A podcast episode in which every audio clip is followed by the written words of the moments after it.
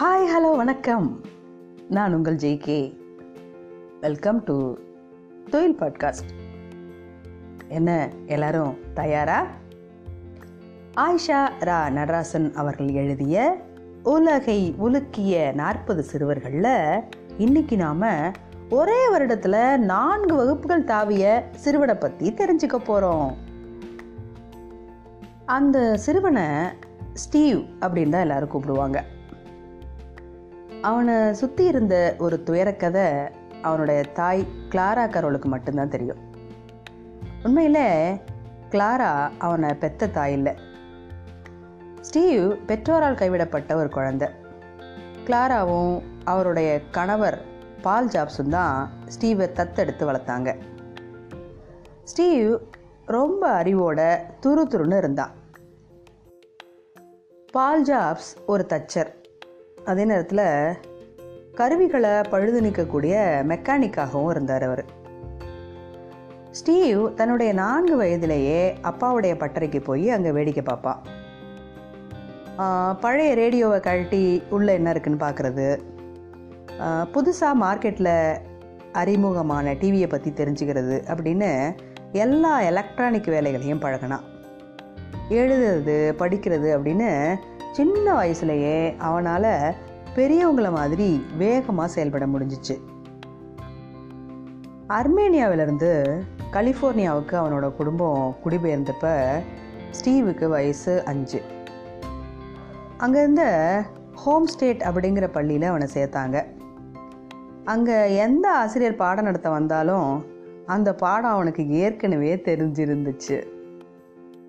அதனால் ஆசிரியர்கள் அவனுடைய அம்மா கிளாராவை வரவழைச்சு விஷயத்த சொன்னாங்க. ஸ்டீவுக்கு சிறப்பு தேர்வு ஒன்று வச்சாங்க.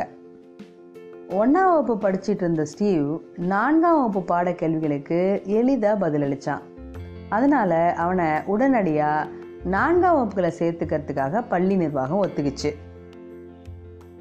ஆனால் ஸ்டீவ் அப்படி வகுப்பு தாவி படிக்கிறதுக்கு விருப்பப்படல. இருந்தாலும் அரையாண்டு தேர்வு முடிஞ்சதுமே அவனை இரண்டாம் வகுப்புக்கு மாற்றிட்டாங்க ஸ்டீவுக்கு ஒரு விசித்திரமான பழக்கம் இருந்துச்சு. எந்த இடத்துக்கு போனாலும் நடந்தே போவான் ஒரு முறை தான் புதுசாக கண்டுபிடிச்ச ஒரு தானியங்கி கைவிசிறியை செயல்படுத்தி காட்டுவதற்காக மூணு கிலோமீட்டர் தூரத்தில் இருந்த தன்னுடைய நண்பன் வீடு வரைக்கும் நடந்தே போனான் ஸ்டீவ். அப்போ அவன் படிச்சுக்கிட்டு இருந்த வகுப்பு ஆறு. விரைவிலேயே ஒன்றிரண்டு மின்னணு சாதனங்களை தயார் செய்யும் அளவுக்கு ஸ்டீவ் திறமசாலியாக இருந்தான் ஓஸ் நாய்க் அப்படிங்கிற தன்னுடைய நண்பனோட சேர்ந்து ஒரு குட்டி கம்ப்யூட்டரை வடிவமைச்சப்ப ஸ்டீவ் ஒன்பதாம் வகுப்பு மாணவன். அப்போல்லாம் சாப்பிட கையில் பணம் இருக்காது. அதனால் அப்பப்போ சோடா மட்டும் குடித்து பசியை சமாளிப்பான். அதன் காரணமாக தான் அவன் கண்டுபிடிச்ச குட்டி கம்ப்யூட்டருக்கு க்ரீம் சோடா கம்ப்யூட்டர் அப்படின்னு பேர் வச்சான். விரைவிலேயே தன்னுடைய அம்மாவோட நிறுவனத்துக்கு கம்ப்யூட்டர்களை உருவாக்கி கொடுக்கக்கூடிய அளவுக்கு நிபுணத்துவம் பெற்றான் ஸ்டீவ். நண்பர்களோட சேர்ந்து ஆப்பிள் அப்படிங்கிற கணினி நிறுவனத்தை தொடங்கினான். பத்தே ஆண்டுகளில் நாலாயிரம் பேர் வேலை செய்யும் அளவுக்கு அந்த நிறுவனம் வளர்ந்துச்சு. ஐபாட் பாக்கெட் கம்ப்யூட்டர் அப்படின்னு பல்வேறு சாதனங்களை உருவாக்கி உலகையே பிரமிப்புடன் பார்க்க வைத்த சுட்டி நாயகன் ஸ்டீவ் உலக நாயகன் ஸ்டீவ் ஜாப்ஸாக உயர்ந்தார். மீண்டும் சந்திப்போம். நன்றி.